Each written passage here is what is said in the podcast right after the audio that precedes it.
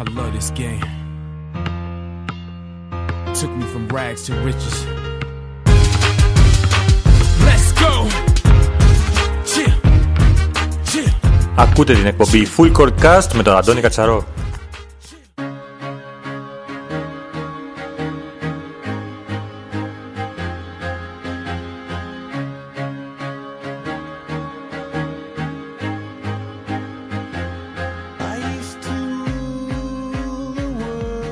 Φίλες και φίλοι, καλώς ορίσατε στο δέκατο τρίτο επεισόδιο Full Court Cast, το podcast το οποίο είναι αφιερωμένο στην κυπριακή καλαθόσφαιρα και το οποίο σήμερα είναι αφιερωμένο στον Χριστόφορο Λιβαδιώτη και κατ' επέκταση και στον Κεραυνό, καθώς ο Κεραυνός φέτος κατέκτησε το double στο πρωτάθλημα και στο κύπελο στο ΟΠΑΠ Basket League. Χριστόφορε, καλησπέρα. Καλησπέρα.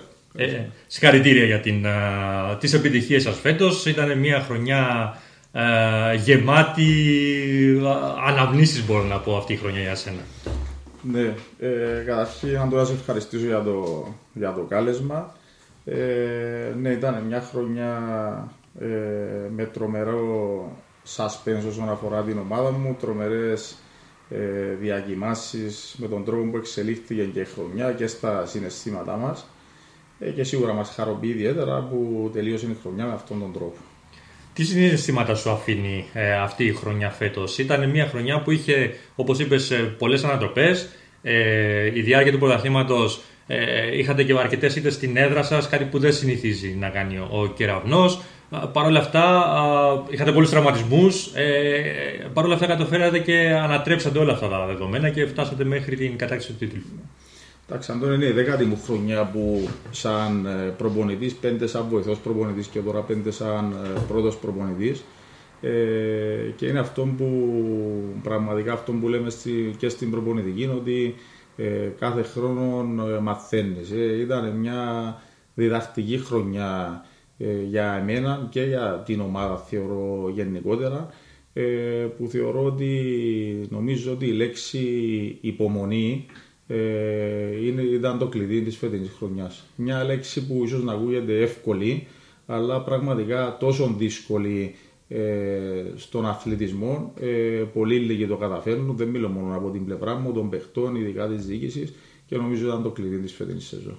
Πάντως, αυτό που πρέπει να σου πιστώσουμε ε, εμείς που παρακολουθούμε την πορεία σου στη φετινή σεζόν είναι η πολύ καλή διαχείριση που έκανες στο ρόστερ σου, ειδικά τον καιρό των τραυματισμών. Ε, κάτι που το έχεις αντιμετωπίσει και άλλες φορές. Ε, ο Ντέιβις πέρσι, ο Σμότριτς πριν τρία χρόνια, ε, παίχτες που ήταν κλειδιά για την ομάδα σου, μείναν εκτός σε κρίσιμα σημεία του πρωταθλήματος. Ε, φέτος έγινε κάτι παρόμοιο, παρόλα αυτά φέτος το διαχειρίστηκες πολύ ναι. πιο σωστά. Ναι, σίγουρα. Εντάξει, ε, νομίζω ότι η φετινή χρονιά, όπως σου έχω πει, ήταν ε, διδακτική και για εμένα, ότι ε, μέσα από τις δυσκολίες αναγκάζεσαι να, να ψαχτείς. Ήξερα ότι όπως εξελισσόταν η χρονιά, αν μέναμε στο ίδιο μοτίβο ή στο ίδιο τρόπο παιχνιδιού ακριβώς όπως αυτό που είχαμε συνηθίσει, ε, είχαμε ένα ταβάνι και ήταν πολύ δύσκολο να αντεπεξέλθουμε κάποιες καταστάσεις. Ε, οπότε και εγώ προβληματίστηκα από μια φάση και μετά. Ε, με βοήθησε πάρα πολύ και μια συζήτηση που έγινε με τον πρόεδρο της ομάδας ε, των καιρών των προβλημάτων, μια πολύ σημαντική συζήτηση που έτσι και εγώ ε, αναθεώρησα κάποια πράγματα. Ήμουν αναγκασμένος να ρισκάρω και κάποια πράγματα με τα προβλήματα που είχαμε, ευτυχώς μας βγήκα. Ε, είδαμε φέτος ε, ξεκίνησε η προσπάθεια από το καλοκαίρι ε, στηριζόμενη σε ο Τσάνελς, ε, ο πρώτος ξένος δηλαδή που είχε έρθει ήταν ο, ο Τσάνελς, ο οποίος στην πορεία τον έχασες. Ε, δηλαδή, όχι στην πορεία, δεν ξεκίνησες καν το πρωτάθλημα mm. μαζί του. Ε, ήταν ένα σημείο που σε προβλημάτισε εκείνο το πώς θα εξελιχθεί? Σίγουρα μας προβλημάτισε, διότι ήταν μια χρονιά μεταβατική για την ομάδα. Να μην ξεχνάμε ότι ε, όταν ξεκίνησε η χρονιά, οι μόνοι ξένοι που είχαν μείνει από την προηγούμενη χρονιά ήταν ο Αμπουκάρ ε, και ο Κίνκα, θεωρείται μέσα στους έξι ξένους της ομάδας. Οπότε είχαμε ε, να εντάξουμε τέσσερα καινούργια παιδιά. Δύο εξ αυτών, ο Γουίλις και ο Χάγκινς, που ήταν και ρούκι. Η ομάδα έπρεπε να κάνει πρωταθλητισμό. Οπότε, πάνω στο συγκεκριμένο παίχτη, είδαμε ότι αυτός ο παίχτης μπορεί να μην είναι ο φανταζή παίχτης, αλλά είχε την εμπειρία ε, και την προσωπικότητα που ήταν ο πιο σημαντικός λόγος που τον επέλεξα. Ε, από τη στιγμή που είχαμε χάσει τον Μπάκερ, ο οποίος θεωρώ ότι είχε αντίστοιχα χαρίσματα. Οπότε από νωρίς έπρεπε να πορευτούμε ε, χωρίς αυτόν και στην ουσία εκεί ξεκίνησαν και οι πρώτες δύσκολες αποφάσεις, διότι ε, ήταν δύο εβδομάδες πριν το ευρωπαϊκά μας παιχνίδια και ο Τσάνελς θα έμενε δύο μήνες έξω. Οπότε υπήρχε ο προβληματισμός αν θα προχωρούσαμε κατευθείαν σε μια αντικατάσταση ε, τόσο νωρίς. Ε, θεωρώ όμως ότι ακόμη και εκεί ε, το χειριστήκαμε όλοι στην ομάδα με, με ηρεμία και νυφαλαιότητα ε, και επιλέξαμε τον δρόμο της υπομονής. Ε, σημαντικό κομμάτι σε όλη αυτή την πορεία, σε όλη αυτή τη μεγάλη επιτυχία του Κεραυνού φέτος, η κατάκτηση του Double, παίξανε και οι Κύπροι καλοσφαιριστές, οι οποίοι ε, κληθήκανε να καλύψουν κενά και να δώσουν και το εκατό τοις εκατό των δυνάμεών τους ε, κατά τη διάρκεια της χρονιάς. Ναι. Θεωρώ ότι οι Κύπροι καλοσφαιριστές ήταν καταλυτική η παρουσία τους. Ο πιο σημαντικός λόγος που η ομάδα καταρχήν παρέμεινε ενωμένη, συνέχισε να πιστεύει παρά τις δυσκολίες που ήρθαν στην πορεία. Εντάξει, ο Σάιμον είναι πλέον ένας καταξιωμένος παίχτης από τους καλύτερους του νησιού με τη δική του προσωπικότητα. Κομβικό ήταν η η απόκτηση του Νίκου του Στυλιανού, ο οποίος είναι ένας εξαιρετικός καλοσφαιριστής με τρομερή ποιότητα και ήρθε στην ομάδα των καιρών που υπήρχαν και ελλείψεις, οπότε ε, μας είχε δώσει τρομερή ποιότητα και στο τρία και στο τέσσερα. Ε, ο Ραφαήλ Ελευθερίου που ήταν η πρώτη του χρονιά ε, και αυτός ήταν πολύ σωστός στις προπονήσεις, διψαλμένος να παίξει μπάσκετ, ε, έχει μέλλον μπροστά του, αλλά θεωρώ ότι Ε, καταλυτικοί ήταν οι δύο έμπειροι παίχτες της ομάδας, ο Κορονίδης και ο Θεοχαρίδης, οι οποίοι είναι δύο παιδιά τα οποία αυτή τη στιγμή ίσως να μην μπορούν να προσφέρουν ε, σε πολύ μεγάλο χρόνο συμμετοχής ε, σε όλη τη διάρκεια του πρωταθλήματος, αλλά είναι δύο παιδιά τα οποία ξέρουν πολύ μπάσκετ, μπορούν να διαχειριστούν καταστάσεις ε, και μπορεί να τους εμπιστευτεί σαν πάσα στιγμή. Θεωρώ ότι ο καθένας από τους δύο ξεχωριστά Ε, μας έχει δώσει από μόνος του. Ο Γιώργος αν δεν κάνω τρεις με τέσσερις νίκες όταν κάλυψε μόνος του το, η θέση του τέσσερα, όπου εκεί αν η ομάδα έχανε ίσως τώρα διαφορετικά τα πράγματα, ε, και ο Κορονίδης με την εμπειρία του και το χαρακτήρα του, πολύ σημαντικές νίκες ειδικά στα playoffs. Ναι, ήταν όντως δύο, τους δύο τελευταίους που ανέφερε ο Κορονίδης και ο, ο Θεοχαρίδης. ε, εντάξει, σίγουρα τους έχουν, έχουν μεγαλώσει σαν ε, ε, ε, ηλικιακά. Ε, δεν μπορούν να προσφέρουν σαράντα λεπτά μέσα στο, στο παιχνίδι. Ε, Παρ' όλα αυτά ήταν ε, ειδικά σε, σημεία που, σε κέρια σημεία που έπρεπε να, να μπουν μέσα, ε, δεν είχαν καμία αμφιβολία για τον εαυτό τους, μπαίνανε και βοηθούσαν όπου και όποτε χρειαζόταν. Ε, αυτό είναι το δύσκολο, γιατί τα παιδιά που είναι στο βασικό rotation ξέρεις ότι ό,τι για να γίνουν θα παίξουν είκοσι με είκοσι πέντε λεπτά, οπότε πάνω κάτω είναι έτοιμοι, είναι ευχαριστημένοι. Τώρα δύο παιδιά που όταν τους χρειάζεσαι μπορεί να σου παίξουν είκοσι πέντε λεπτά και να σου βγάλουν τα κάστανα από τη φωτιά. Αλλά όταν δεν τους χρειάζεσαι και πολύ, μπορεί να σου παίξουν και δέκα και πέντε και καθόλου. Ε, αλλά σαν χαρακτήρες να σου κρατούν την ομάδα, να στηρίζουν τις επιλογές του προπονητή, ε, είναι πάρα πολύ δύσκολο. Ε, είναι εκεί που περισσότερες φορές οι προπονητές έχουν δυσκολίες και νομίζω ότι αυτά τα δύο παιδιά σε αυτό το κομμάτι Ε, πλέον κάνουν εξαιρετική διαχείριση. Σαν χαρακτήρες εννοείς. Ναι, σαν ε, χαρακτήρες, ναι. Ε, το είδαμε αυτό και στο τελικό, με τον, το τελευταίο παιχνίδι με την ΑΕΚ. Το Κορονίδης δεν αγωνίστηκε σχεδόν καθόλου, καθόλου χωρίς σχεδόν, στην αναμέτρηση. Παρ' όλα αυτά τον βλέπαμε στον, στον πάγκο και ήταν συνέχεια, εμψύχωνε, βοηθούσε, όπου έλεγε, μιλούσε με τους συμπαίκτες που παίζανε εκείνη τη στιγμή, ναι, στην πεντάδα. Ήταν σαν ένας προπονητής στην άκρη του μπάγκου, στην άλλη άκρη. Ναι. Εντάξει, και οι δύο είναι, είναι πλέον σε αυτήν τη λογική. Έχουν, είναι όριμοι, είναι, δεν έχουν κάτι να, να αποδείξουν και ξέρουν ότι με οποιοδήποτε τρόπο μπορούν να βοηθήσουν την ομάδα.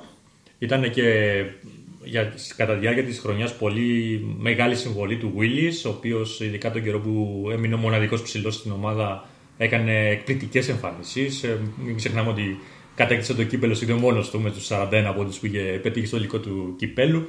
Ε, πόσο δύσκολο είναι να προσαρμόσεις έναν ρούκι από την Αμερική να κάνει τέτοιες εμφανίσεις ε, έξω από τη χώρα του. Ναι. Εντάξει, νομίζω ότι ο Γουίλις μαζί με τον Χάγκινς, θα τους βάλω μαζί γιατί ο άλλος είναι εξαιρετικός, Ε, ήταν οι αποκαλύψεις, τουλάχιστον όσον αφορά την ομάδα μας, ίσως και του πρωταθλήματος. Δηλαδή δεν είναι εύκολο για ομάδα πρωταθλητισμού δύο παιδιά ρούκι να μπουν μέσα και να έχουν τόση μεγάλη συνεισφορά από την πρώτη χρονιά.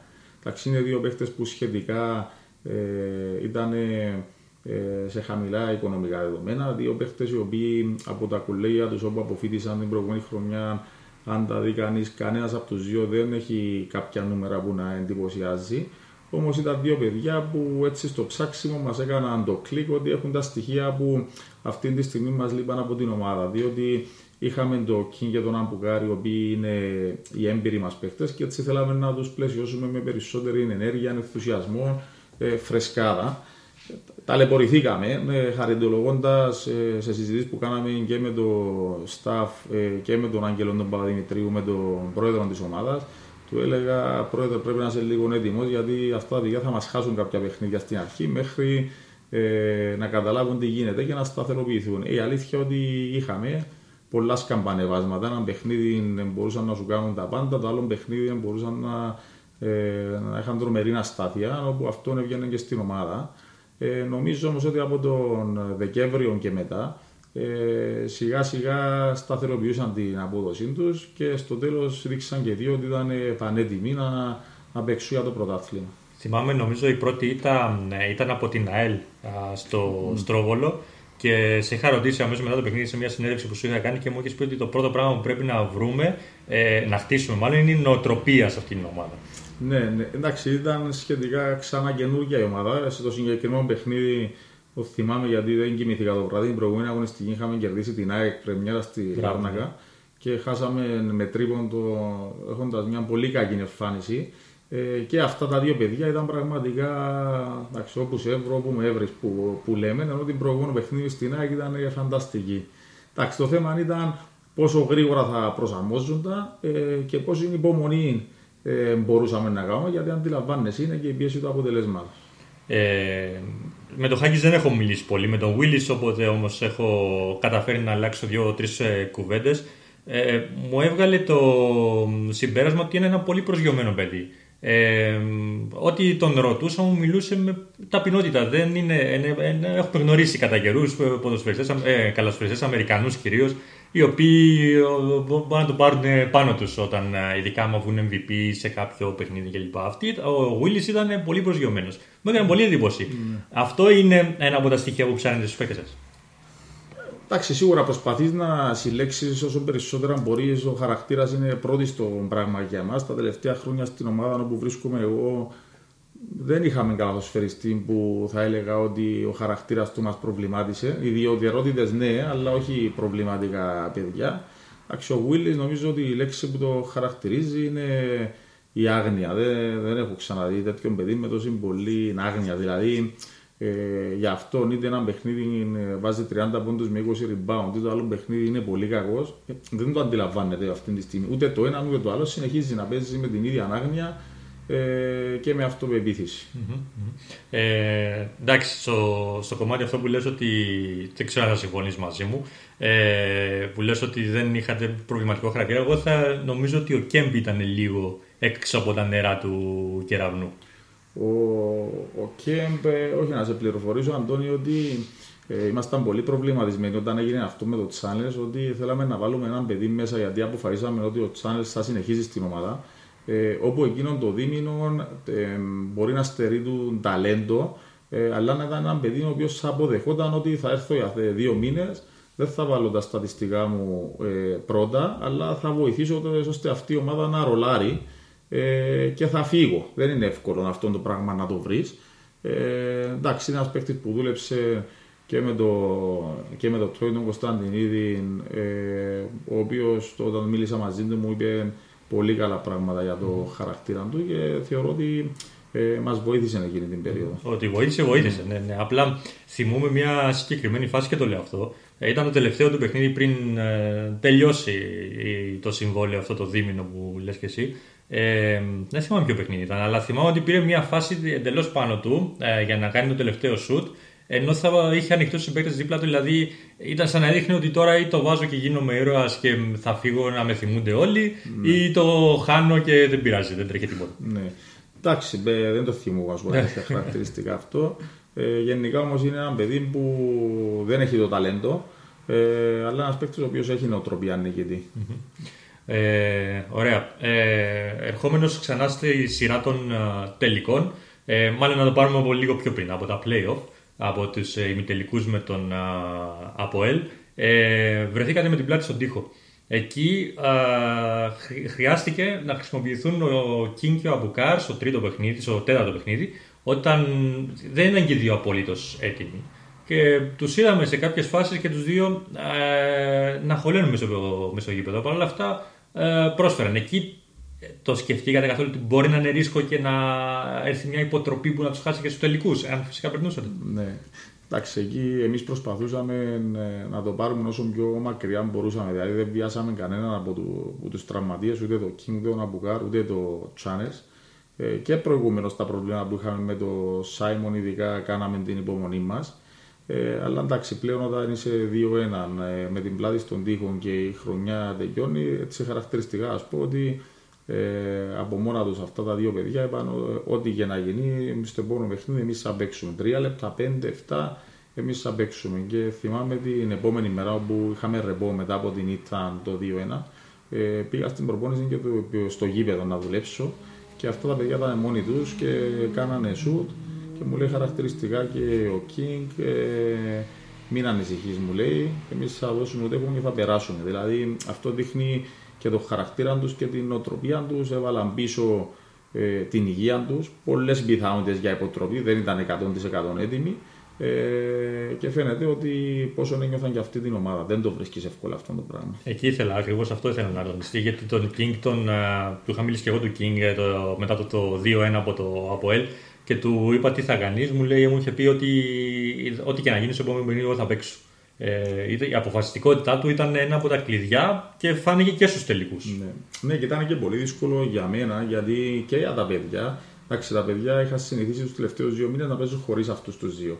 Ε, με ό,τι καλό και ό,τι κακό συνεπάγεται. Δηλαδή προσπάθησαν να προστατεύσουν τον Γουίλις για τουλάχιστον οκτώ δέκα παιχνίδια να αντέξει μόνος του. Ε, θεωρώ ότι αυτό ήταν έργο των υπολείπων, το πώς τον προστάτευαν και αυτός έπαιζε σαράντα λεπτά. Ε, τα παιδιά ήταν συνηθισμένα να παίζουν, να παίζουν περισσότερο χρόνο και να παίρνουν και περισσότερες προσπάθειες. Και ξαφνικά ξαναμπαίνουν αυτά τα δύο τα παιδιά μέσα. Ε, εντάξει, ήταν δύσκολο, χωρίς να έχεις χρόνο να το προετοιμάσεις, να ξαναπροσαρμόσεις τους ρόλους. Ε, και εκεί νομίζω ήταν, είχαμε μια τρομερή συνεργασία με τα δύο τα, αυτά τα παιδιά. Δηλαδή, εξηγημένα μιλήσαμε, τους είπα θα μπαίνετε δύο λεπτά, τρία λεπτά, μόλις το νιώσετε εσείς να βγαίνετε. Και η διαχείριση έγινε κατόπιν συνεννόησης και συνεργασίας και με τα παιδιά και με τους συνεργάτες μου. Νομίζω ήταν δύσκολο, αλλά στο τέλος το καταφέραμε. Υπήρχε κάποιο σημείο κατά τη διάρκεια της, του πρωταθλήματος που πίστεψες ή ότι ε, δεν θα τα καταφέρουμε φέτος, ότι δεν θα μας βγει η χρονιά? Εντάξει, υπήρχε, υπήρχε μια δύσκολη περίοδος, γιατί τουλάχιστον από τα χρόνια που ήμουν εγώ στην ομάδα ε, η ομάδα τα προηγούμενα χρόνια είτε πήρε το πρωτάθλημα είτε δεν το πήρε, έβγαζε μια σταθερή εικόνα μέσα στο γήπεδο. Κάποιες φορές μπορούμε να αντιμετωπίσουμε μια πιο δυνατή ΑΕΚ παραδείγματος χάρη, αλλά η ομάδα έβγαζε έτσι μια σταθερότητα. Ε, φέτος η ομάδα έτσι, για ένα δίμηνο, τον ε, Ιανουάριο-Φεβρουάριο, ενώ ξεκίνησε πολύ δυνατά, ε, έβγαζε μια πολύ προβληματική εικόνα. Είχαμε πολλά προβλήματα τραυματισμών εκεί. Ε, αλλά εντάξει, πρέπει να είσαι μέσα στην ομάδα για να το καταλαβαίνεις αυτό και πρέπει και οι γύρω σου, ειδικά αυτοί που διοικούν την ομάδα, ε, να έχουν την υφαλιότητα να το διαβάσουν αυτό το πράγμα, γιατί δεν αντιλαμβάνεσαι πολλές φορές το αποτέλεσμα μπορεί να τυφλώσει.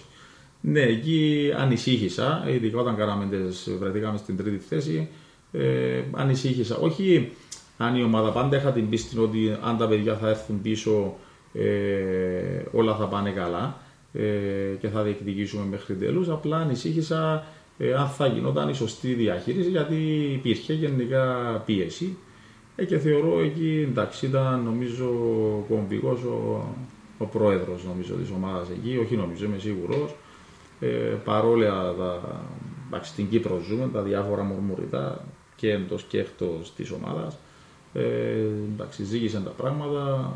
Κάναμε μια έτσι, συζήτηση που νομίζω ήταν το, μετά από τη συζήτηση το εφαλτήριο ε, για να ξαναπάρει η ομάδα τα πάνω της. Σίγουρα όταν ε, μια ομάδα δεν παρουσιάζει την εικόνα που πρέπει μέσα στο γήπεδο, ο πρώτος που βάλεται είναι ο προπονητής από τον κόσμο. Είναι γνωστό παγκοσμίως αυτό, παγκόσμιο φαινόμενο.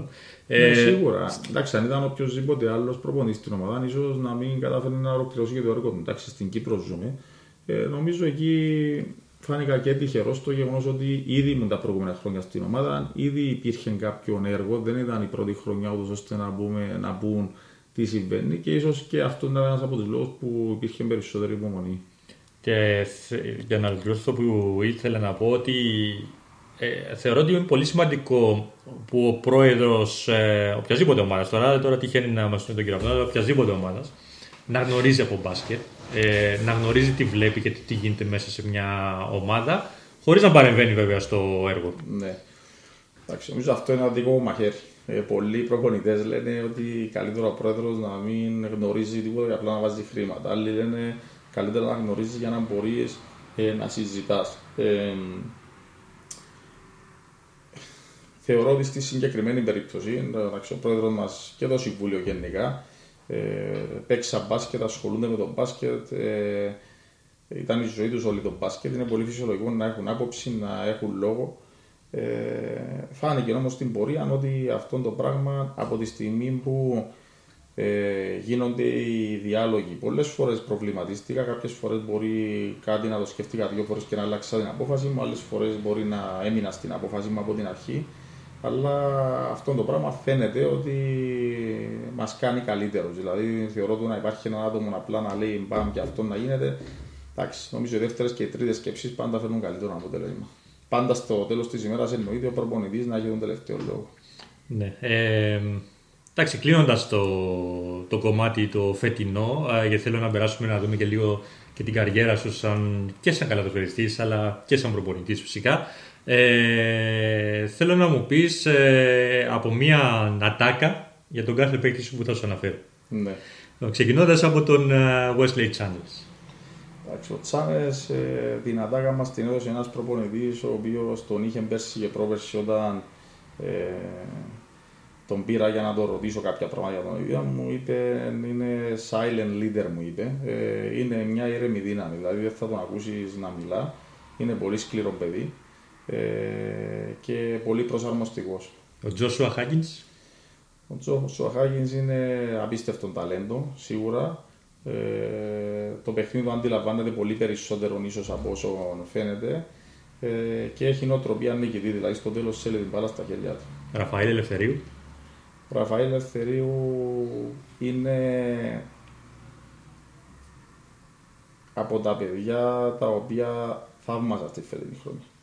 Είναι ένα παιδί το οποίο ε, δουλεύει σαν το σκύλο. Πρωί, απόγευμα, ε, θα βάλει τον εαυτό του πάνω από την ομάδα. Φυσιολογικό είναι σε μια ηλικία που θέλει να παίξει.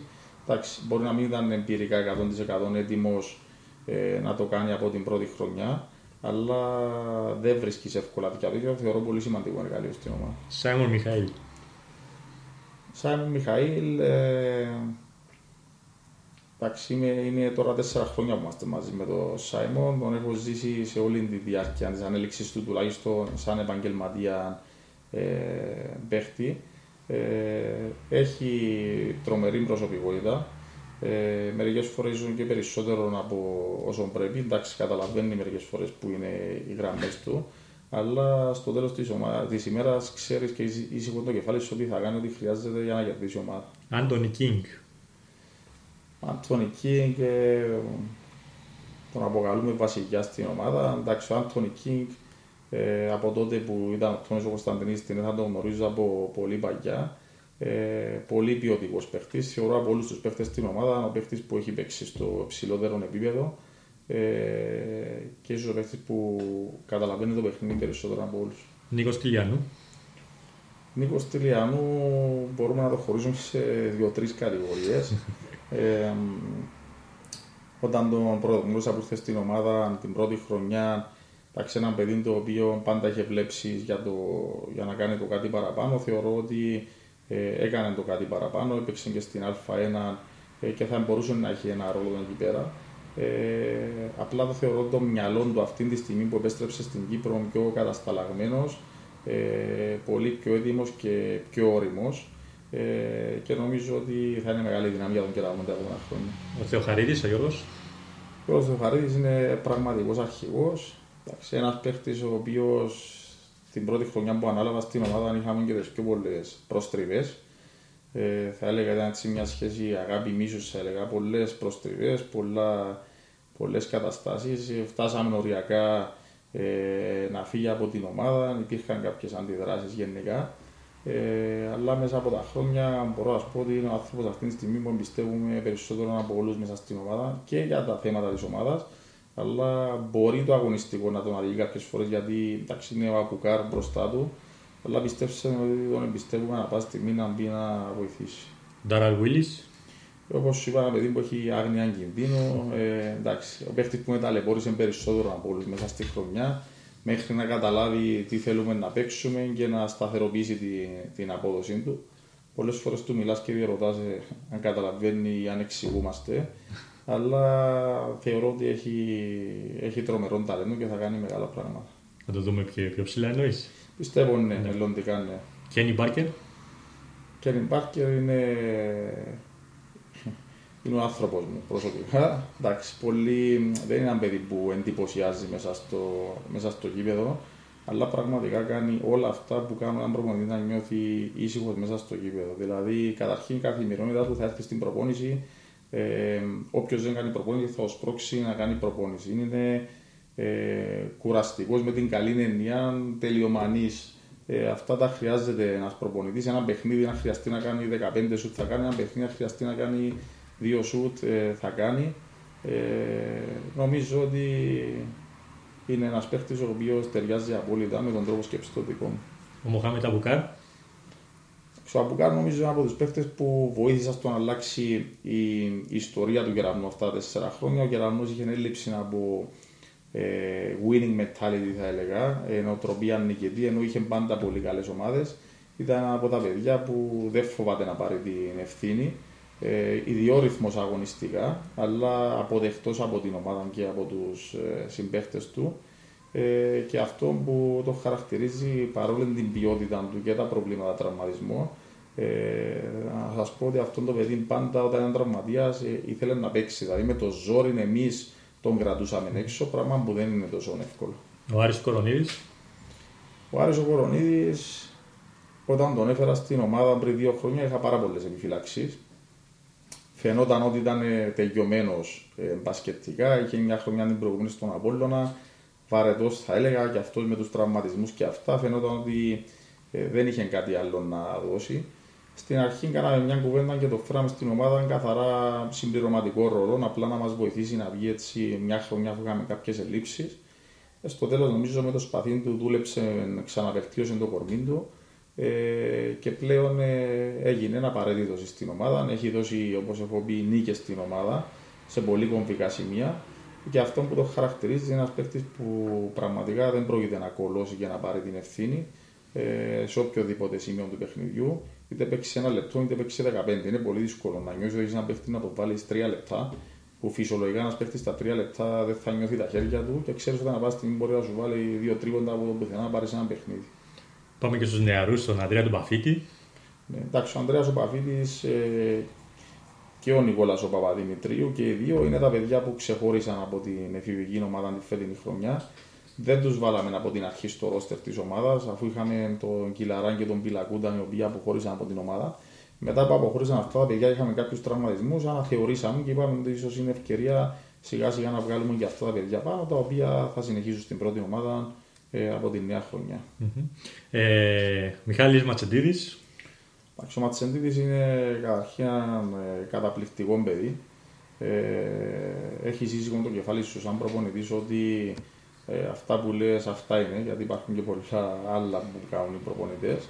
Ε, γνώστης του αντικειμένου.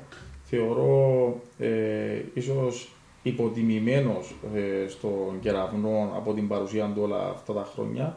Αλλά εγώ επειδή έχω δουλέψει και από το πόστο του βοηθού προπονητή πολλά χρόνια, θεωρώ ότι είναι πολύ σπουδαίος στη δουλειά του και πραγματικά κάνουμε έντονες συζητήσεις. Πολλές φορές μπορεί να διαφωνήσουμε, αλλά αυτό το πράγμα μου αρέσει. Ξέρει που είναι οι γραμμές του και είναι πραγματικός αληθινός συνεργάτης. Στυλιανός Γρηγορίου. Φέτος τον βάλαμε στην ομάδα, ε, διψασμένος πολύ, ψάχνεται πάρα πολύ, έχει το, το σκουλούκι ε, και αυτός έχει τις αποστάσεις του, ε, όμως δείχνει και αυτός ότι έχει, έχει το ταλέντο ε, και περισσότερο τη θέληση για να μάθει, νομίζω ότι και αυτός θα προχωρήσει. Και Άγγελος Παπαδημητρίου. Άγγελος Παπαδημητρίου, ε, εντάξει, νομίζω ότι το έχω πει πολλές φορές. Θέλω να σταθώ λίγο στον Άγγελο, γιατί νομίζω ότι είναι ο άνθρωπος ο οποίος ε, στήριξε εμένα προσωπικά μέσα στην ομάδα καθ' όλη τη διάρκεια της θητείας μου αυτά τα τέσσερα χρόνια. Ε, χωρίς, βάζοντας και την ομάδα αλλά και τον προπονητή στην ίδια γραμμή. Ε, είναι ένας άνθρωπος ο οποίος κρατάται τις ισορροπίες πολύ μέσα στην ομάδα.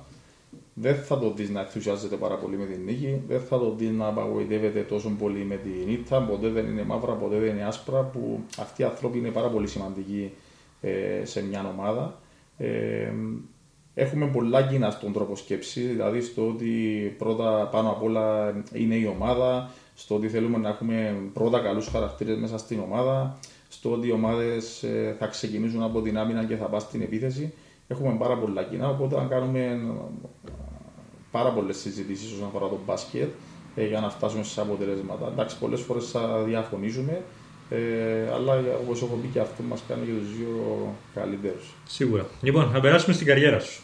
Ε, Πρωτού περάσουμε ναι. στην καριέρα μου, επειδή μιλήσαμε έτσι για την ομάδα, Λέβαια. θέλω να πω έτσι για το, για το συμβούλιο της ομάδας, οι οποίοι ε, μείνε τόσα χρόνια, ειδικά στον πρόεδρο, έχω πει πάρα πολλές φορές ότι Ε, κρατάει μια ομάδα μόνος του, είναι διαχρονικά ο μακροβιότερος πρόεδρος ε, στην Καλαθόσφαιρα από όλους τους ε, πρόεδρους.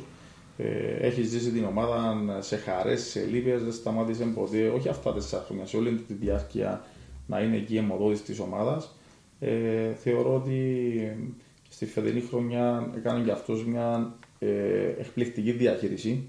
Γιατί για να μπορούμε εμείς οι προπονητές, το staff, να διαχειριστούμε τους παίχτες ε, και εμάς κάποιος άλλος μας κάνει διαχείριση. Εντάξει, νομίζω ότι έχει βρει και αυτός τα, τα κουμπιά μου μέσα από τα χρόνια. Ξέρει πότε να με χαλαρώσει, ξέρει πότε να με στριμώξει. Ε, και έτσι με αυτόν τον τρόπο κρατάει και την ομάδα σε μια γρήγορση εκεί που πρέπει, θα την αποσυμπιέσει εκεί που πρέπει. Ε, και σε όλων των συμβουλίων, αλλά θεωρώ ότι υπάρχει και διάδοχη κατάσταση στον Κεραυνό. Ε, αν ο, όταν ο πρόεδρος αποφασίσει να, να ξεκουραστεί, ε, που και να ξεκουραστεί πάλι εκεί θα είναι ξέροντας την αρρώσκια μου, νομίζω ότι τα παιδιά του, του πρόεδρου αυτή τη στιγμή και ο Κωνσταντίνος και ο Γιώργος τα τελευταία χρόνια είναι πολύ κοντά στην ομάδα, πολύ ενεργοί. Ε, ήταν τα άτομα που με επιλέξαν να πάω στην ομάδα πριν τέσσερα χρόνια, όταν ακόμα θεωρούσαν κάποιοι ότι εντάξει, ίσως να μην ήμουν δήμος. Ε, και είναι μέρος των αποφάσεων. Ε, παίρνουν αυτοί, σίγουρα αυτή τη στιγμή εμπειρίες και θεωρώ ότι υπάρχει μια πολύ καλή, ετοιμάζεται μια πολύ καλή διάδοχη κατάσταση. Να και ανέφερες στον Πάρη Βοέλε, να αναφέρουμε για κάτι που γράφτηκε σήμερα και έχει αρκετή σημασία. Ε, είναι ο μοναδικός που είναι και πρόεδρος και καλαθοσφαιριστής, έχει κερδίσει double και σαν πρόεδρος και σαν καλαθοσφαιριστής και στην ίδια ομάδα, που είναι νομίζω ναι, κανένας από τους πραγματικά απίστευτο. Ναι, απίστευτο.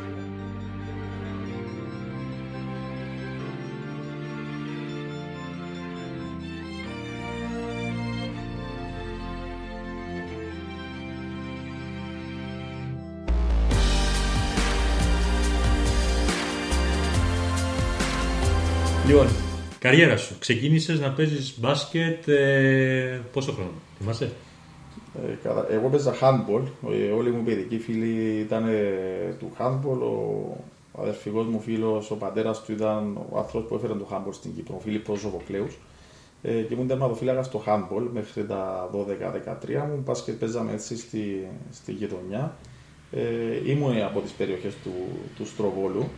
Ε, όμως μου άρεσε πάρα πολύ ο Κεραυνός, τον παρακολουθούσα από πολύ μικρός και σιγά σιγά ξεκίνησα στον Κεραυνό, όπου έπαιξα στα παιδοφηβικά εκεί μέχρι τα, τα δεκαοκτώ μου ε, και εκεί κατάλαβα ότι είχα, εντάξει, δεν ήμουν ιδιαίτερο ταλέντο, αλλά είχα αρρώσκια με τον μπάσκετ, αφού για να καταλάβετε ότι όταν τελείωσα το στρατό ήθελα να συνεχίζω να παίζω μπάσκετ, εντάξει, δεν ήμουν ικανός για να ήμουν στην πρώτη ομάδα του Κεραυνού.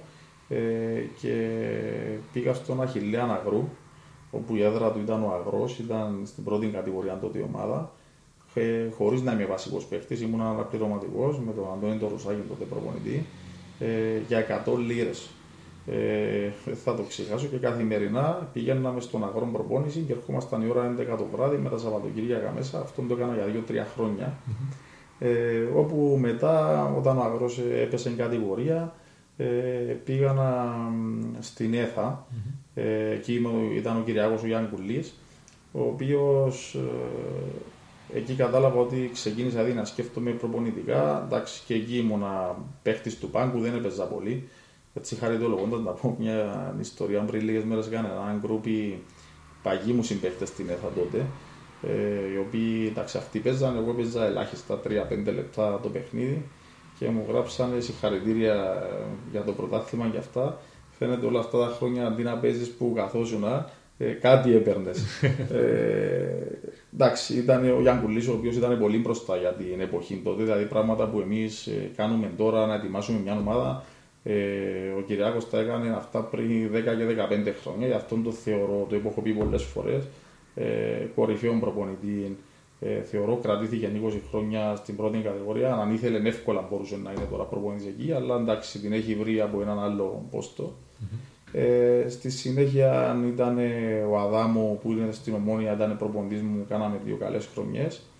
Ε, με συμπαίχτη και τον Νικόλα τον Παπαδόπουλο, θυμάμαι, της Ομόνιας τον προπονητή, mm-hmm. όπου μετά ήρθε ο Τόνις ο Κωνσταντινίδης, με τον οποίο ήμασταν συμπαίχτες και φίλοι από τον Αχιλλέα Ναυρού, ε, όπου εκεί νομίζω ότι άλλαξε και η ιστορία της, της ΕΘΑ, ε, με τον Τόνις σαν προπονητή.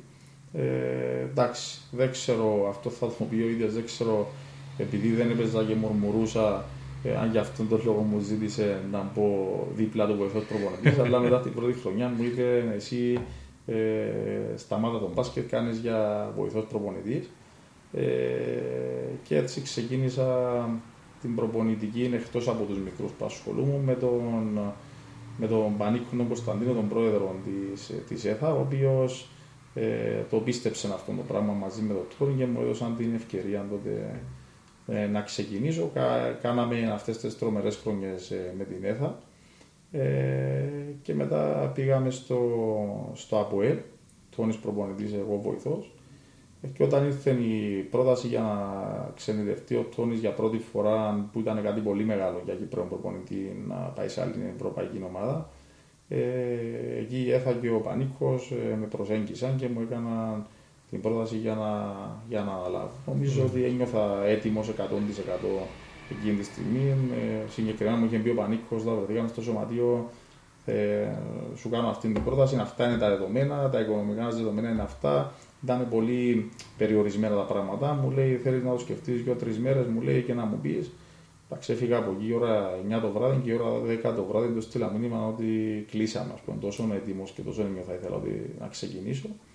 Κάναμε μια φανταστική χρονιά με την ΕΘΑ, ε, κατακτώντας το κύπελλο σαν outsider πάνω στο ΑΠΟΕΛ, ε, και ε, πήγαμε στους ημιτελικούς, χάσαμε τρία δύο από τα ΑΠΟΕΛ, αλλά ήταν πραγματικά ε, όχι ταβάνι αυτή η ομάδα, ξεπέρασε τον εαυτό της. Ε, εκεί είχα την τύχη να συνεργαστώ με δύο θρύλους της κυπριακής καλαθόσφαιρας, με τον Γιώργο τον Αναστασιάδη και τον Αλέξη τον Ζαχαρίου, που νομίζω αυτή η χρονιά για μένα ήταν κομβική για να καταλάβω κιόλας ε, τι χρειάζεται να έχεις εκτός από το ταλέντο ή τα αγωνιστικά πράγματα μια ομάδα για να πετύχει. Νομίζω αυτά τα δύο παιδιά ε, με βοήθησαν πάρα πολύ και αγωνιστικά και μέσα στα αποδυτήρια. Ο Αναστασιάδης, γνωστή αξία του, ε, δεν έχουμε να πούμε πολλά, το ίδιο και ο Αλέξης. Ε, γι' αυτό και μετά ο Αλέξης του είπα όταν πήγα στον Κεραυνό, ξέρεις, έλα ένα χρόνο να με βοηθήσεις λίγο, ας πούμε, να με στηρίξεις, και το έκανε για ένα χρόνο. Εντάξει, μετά κατάλαβα ότι δεν τον τραβάει προπονητική, αλλά η συμβολή του, ειδικά σε μένα στην αρχή που πήγα, ήταν ε, πολύ σημαντική. Ε, όπου και φτάσαμε μετά από εκείνη τη χρονιά να, να μου κάνει την πρόταση ο, ο Κεραυνός. Ε, λίγο να αποσπώνταν και αποτύχει ε, εκείνη τη χρονιά. Είχα πρόταση και από το, και από το ΑΠΟΕΛ, ε, με καλύτερα οικονομικά δεδομένα, αρκετά καλύτερα οικονομικά δεδομένα. Ε, όμως, ε, εντάξει, εγώ πάντα έψαχνα την υγεία και τη σταθερότητα για να μπορέσω να χτίσω πάνω σε μια ομάδα. Ε, ο Κεραυνός, για να καταλάβετε, μου, μου είχαν ενημερώσει ότι ε, ξέρεις, περιμένουμε από το. Ήταν ο Γιάννης ο Χριστόβουλος που του είχαν κάνει μια πρόταση, ήταν η πρώτη επιλογή. Ε, αν μας ε, αν αποδεχτεί, εντάξει, δεν θα ισχύει, αλλά θα ξέρουμε σε δέκα με δεκαπέντε μέρες. Αν όχι, ε, θα είσαι η επόμενη επιλογή. Ε, και περίμενα, γιατί είχα ένα feeling, πίστευα ότι εκεί θα μπορούσα να, να δείξω σε διάρκεια κάποια πράγματα. Ε, και μετά ακολούθησαν αυτά που έγιναν αυτά τα χρόνια, με τα πάνω μας, με τα κάτω μας. Νομίζω όμως ότι ο Κεραυνός μπήκε στις σωστές βάσεις, εντάξει, πήραμε τίτλους, χάσαμε τίτλους. Το σημαντικό ότι η ομάδα είναι εκεί πρωταγωνιστή, πιστεύει στις δυνατότητες της, λάθη θα γίνουν, λάθος επιλογές θα γίνουν, λάθος αποφάσεις. Ε, αλλά πλέον υπάρχει μια αγωνιστική σταθερότητα ε, και ο Κεραυνός είναι ξανά στη, στην ελίτ, θα λέγα, της κυπριακής καλαθοσφαίρας. Όταν σταμάτησες από καλαθοσφαιριστής και ξεκίνησες στην προπονητική, άλλαξε κάτι στο χαρακτήρα σου, πώς το, πώς το βίωσες? Ε, το πρώτο πράγμα που άλλαξε είναι ότι μέσα σε ένα χρόνο έβαλα δεκαπέντε κιλά ε, και, ε, και δεν τα καταφέραμε να τα χάσουμε από τότε. Εντάξει, όσον αφορά το χαρακτήρα μου, ε, ήμουν άρρωστος με τον μπάσκετ. Απλά εκείνη την εποχή έτυχε να, να υπάρχουν και πολλοί. Ο Τόνις και ο Πανίκος ήταν, είναι δύο άτομα τα οποία είναι εργασιομανείς και πολύ απαιτητικοί.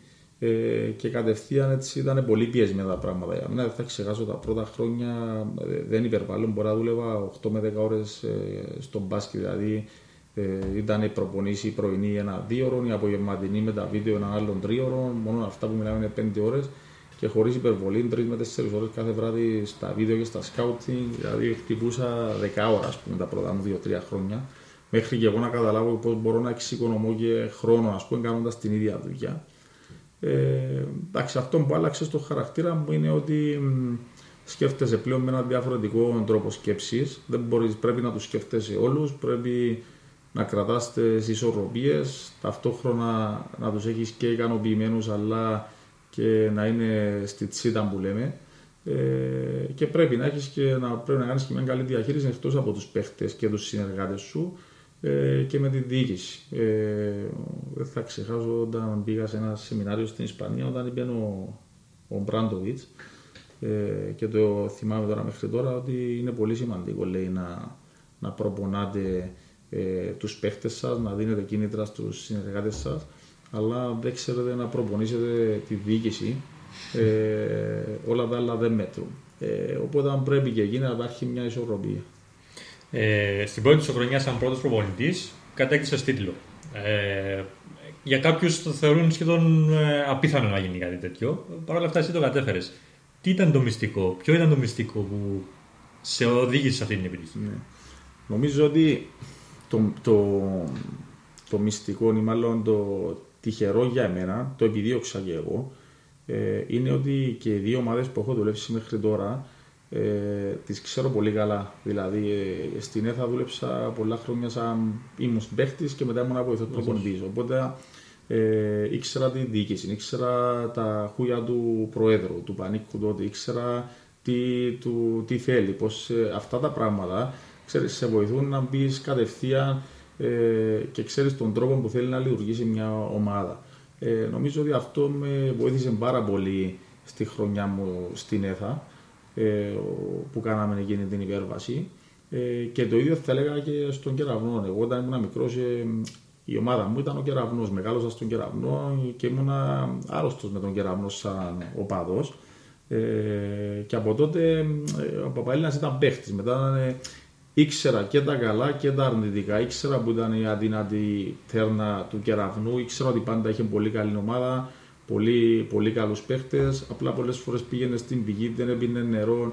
Λίγο ε, η προσωπικότητα, το ντι εν έι θα έλεγα, της ομάδας να ελειπαίνουν όλα υπήρχα.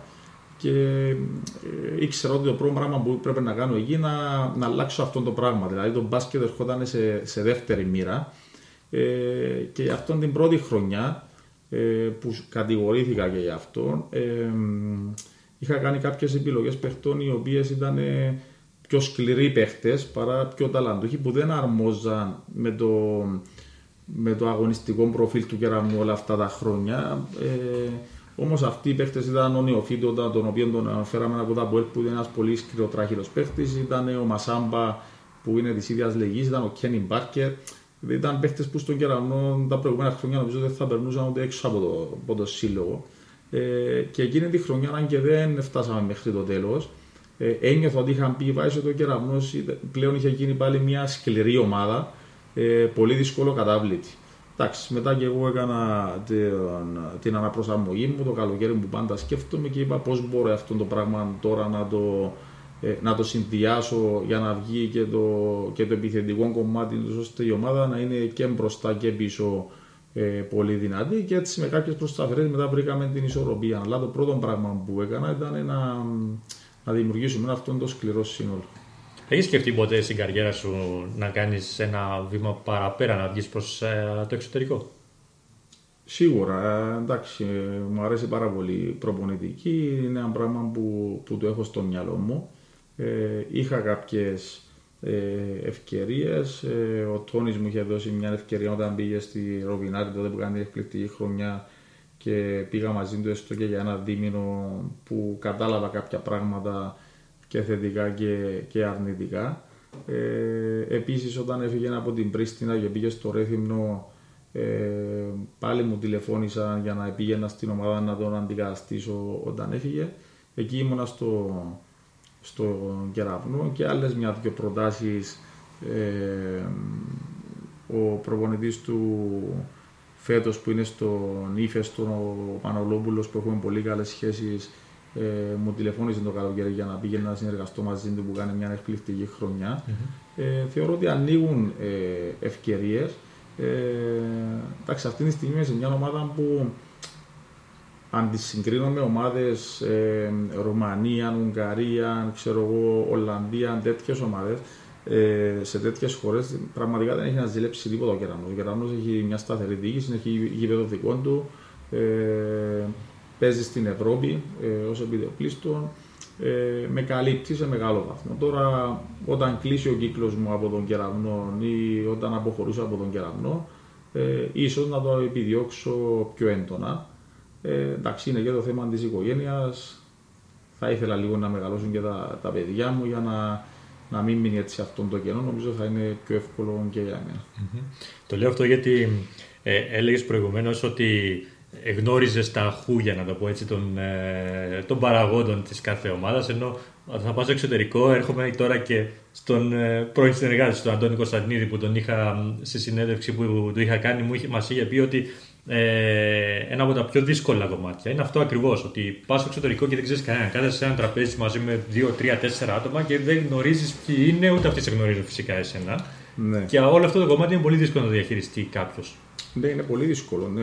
Ε, και εγώ τώρα λέω ότι είχα την τύχη να δουλέψω με δύο διοικήσεις αυτά τα χρόνια, τις οποίες γνώριζα και με γνώριζαν. Ε, όταν πας να δουλέψεις σε μια διοίκηση την οποία δεν, δεν γνωρίζεις, ε, καταρχήν δεν ξέρεις ότι αν αυτό που σου λένε, ας πούμε, είναι πραγματικότητα. Ε, ξεκινάς από αυτό, δηλαδή και η ταχυποψία ε, και η εμπιστοσύνη. Εντάξει, είναι πάρα πολύ, πολύ δύσκολο. Και πιστεύω ένας από τους λόγους, ενώ στην Κύπρο έρχονται πολύ καταξιωμένοι προπονητές τα τελευταία χρόνια, και θέλω να σταθώ σε αυτό, τα τελευταία δέκα με δεκαπέντε χρόνια, mm-hmm. ε, οι Κύπροι προπονητές, ε, αυτοί που είμαστε και αυτοί που είναι στο εξωτερικό, και ο Λίνος και ο Γιανναράς, ε, εντάξει, για τον Τόνι δεν το συζητώ, και αυτοί που δουλεύουμε εδώ στην Κύπρο τα τελευταία χρόνια, ε, επειδή εντάξει, είναι όλους μας η πρώτη μας δουλειά, η προπονητική.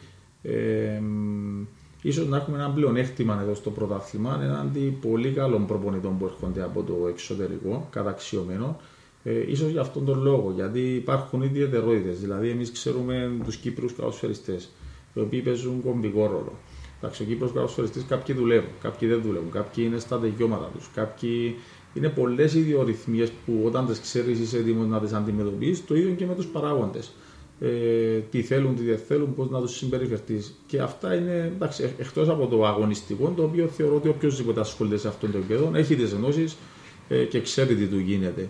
Οπότε ίσως να είναι ένας ακόμα λόγος όπου στην Κύπρο τα τελευταία, νομίζω από το δύο χιλιάδες δέκα και μετά, ε, τώρα είναι οκτώ εννιά χρόνια, νομίζω ίσως όλα τα πρωταθλήματα να έχουν πάρει οι Κύπροι προπονητές, ε, ενώ έχουν περάσει και πάρα πολύ ξένοι. Εντάξει, ξέρεις το περσινό, τον πήρε ο Κουκούρης, πέρσι που είναι από Ελλάδα, αλλά ναι, εδώ ε, ήταν. Το, τα... Ναι, αλλά ο, ο Κουκούρης θα τον έβαζα ως ένα σημείο. Ε, ότι ξέρει πολύ καλά την Κύπρο, είναι πραγματικότητα. Ναι, είναι τώρα ναι. πέντε χρόνια στην Κύπρο, δούλεψε με τους ανθρώπους εκεί σαν βοηθός προπονητής. Οπότε ε, έχει μπει στην νοοτροπία, ξέρει τους Κύπριους, mm-hmm. ξέρει, και αυτό ήταν ένα πλεονέκτημα και θεωρώ ότι ήταν και αυτό ένα από τους λόγους που από την πρώτη του χρονιά πέρσι ε, έκανε πολύ καλή χρονιά. Ότι ήξερε πράγματα για καταστάσεις. Mm-hmm.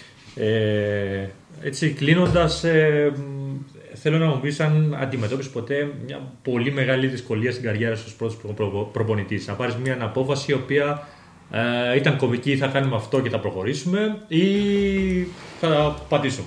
Ναι. Η πιο δύσκολη ε, απόφαση που είχα να πάρω στην καριέρα μου ήταν ε, ενώ όταν, πήγαμε στη, όταν ήμουν στην ΕΘΑ ε, και ξεκινήσαμε, η ομάδα είχε κάνει δύο ήττες στην αρχή του πρωταθλήματος. Και αποφάσισαμε να φέρουμε τον Μασάμπα, ο οποίος τον ξέραμε και από τον ήξεραμε προηγουμένως που δουλέψαμε και παλιότερα με τον Τόνι, και θεωρώ ότι η έλευσή του άλλαξε άρδιν την ομάδα και ήταν ίσως ο πιο σημαντικός λόγος, έκανε φοβερή χρονιά που η ομάδα κατέκτησε το κύπελλο και, και έκανε και τόσο καλή πορεία στο πρωτάθλημα. Ε, ήταν το μήλο της έρηδος το καλοκαίρι ο Μασάμπα, τον ήθελαν και άλλες ομάδες στην Κύπρο, πραγματικά ήταν ο καλύτερος παίκτης του πρωταθλήματος. Και καταφέραμε να τον πείσω να έρθει μαζί μου στον Κεραυνό ε, και ήταν μια πολύ σημαντική επιτυχία το ότι ήρθε εκείνη τη στιγμή. Ε, αυτός είχε κάποιον τραυματισμό, ε, μετά όταν επανήλθε δεν ήταν ποτέ στα επίπεδα που ήταν προηγουμένως και η ομάδα περνούσε μια κάμψη εκεί πέρα ε, και πρέπει να πάρω μια απόφαση ε, ποιος θα φύγει. Ήταν μεταξύ του, του Μασάμπα και του Μπάκερ. Ένας από τους δύο πρέπει να φύγει για να αλλάξει λίγο το στυλ της ομάδας και πραγματικά εκεί έκανα κάποιες μέρες να κοιμηθώ, διότι ήταν ο παίκτης που ξέρω ότι με βοήθησε περισσότερο από οποιοδήποτε στο να σταθεροποιηθώ και να μπω σαν πρώτος προπονητής με επιτυχία, και μετά από τρεις τέσσερις μήνες έπρεπε να του πω εγώ ίδιος ότι πήραμε μια απόφαση ότι πρέπει να φύγεις από την ομάδα.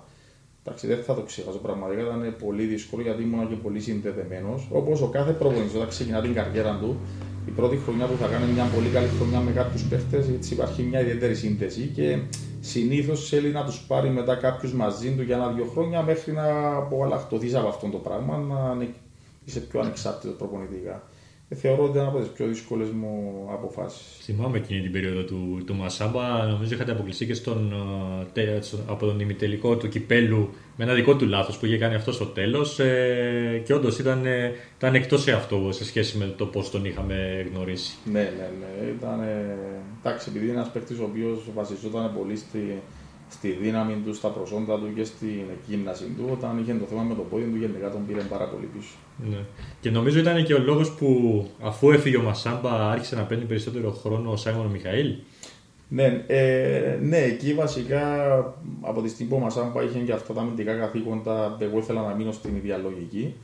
Ε, και εκείνη που ξεκίνησε ο Σάιμον να παίρνει ε, τις ευκαιρίες του στο γήπεδο, ξεκινώντας από την άμυνα ε, και σιγά σιγά με τα χρόνια ε, έδειξε ότι πλέον μπορεί και στην επίθεση να κάνει πολλά πράγματα ο Σάιμον. Ωραία. Uh, σε ευχαριστώ πολύ, Χριστόφορο, για την uh, συνομιλία μας. Πολύ ενδιαφέροντα τα πράγματα που μας uh, είπες. Δεν ξέρω αν θέλεις εσύ να συμπληρώσεις κάτι άλλο. Ε, ναι, και εγώ σας ευχαριστώ. Εντάξει, μιλήσαμε για όλα. Σήμερα ακούσαμε και την, uh, και την είδηση για την αποχώρηση του, του Ανδρέα του Λευκαρίτη.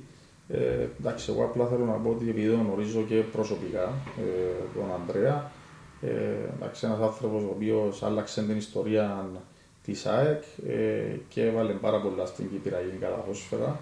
Ε, πραγματικά ελπίζω να, να μείνει κοντά στο άθλημα, ε, διότι και εμείς εξαρτώμαστε από αυτούς τους ανθρώπους και νομίζω ότι χωρίς ε, αυτού του είδους ανθρώπους με αυτήν τη δυναμική, νομίζω το διδάθλημα μας περισσότερο αδυνατίζει παρά να, να δυναμώνει. Πολύ σωστά. Ωραία, ε, ευχαριστώ και μια φορά ε, και συγχαρητήρια ξανά για την ε, κατάκτηση των τίτλων. Ε, και εγώ σε ευχαριστώ, Αντώνη. Χάρηκα πάρα πολύ έτσι, που τα είπαμε. Με... Πήγαμε πολύ πίσω, θυμήθηκα πράγματα. Ξέρεις, καμιά φορά είναι πολύ σημαντικό, το λέω και στους παίχτες μου, ε, να θυμόμαστε και έτσι, από πού και πώς ξεκινάμε. Δεν... Και αυτόν όχι για να εκτιμούν και περισσότερο κάποια πράγματα. Ε, πήγαμε από πολύ πίσω για να φτάσουμε στο σήμερα. Θυμήθηκα πολλά πράγματα. Και με χαροποίησε πάρα πολύ η συζήτηση μας. Να είσαι καλά. Αυτά λοιπόν από την εκπομπή Full Court Cast. Εμείς ανανεώνουμε το ραντεβού μας για την επόμενη εβδομάδα. Γεια σας.